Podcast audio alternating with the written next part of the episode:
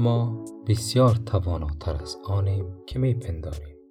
لحظه هایی هست که در آنها تنها با دست نزدن به هیچ ابتکاری و انجام ندادن هیچ کاری می توانیم بیاموزیم.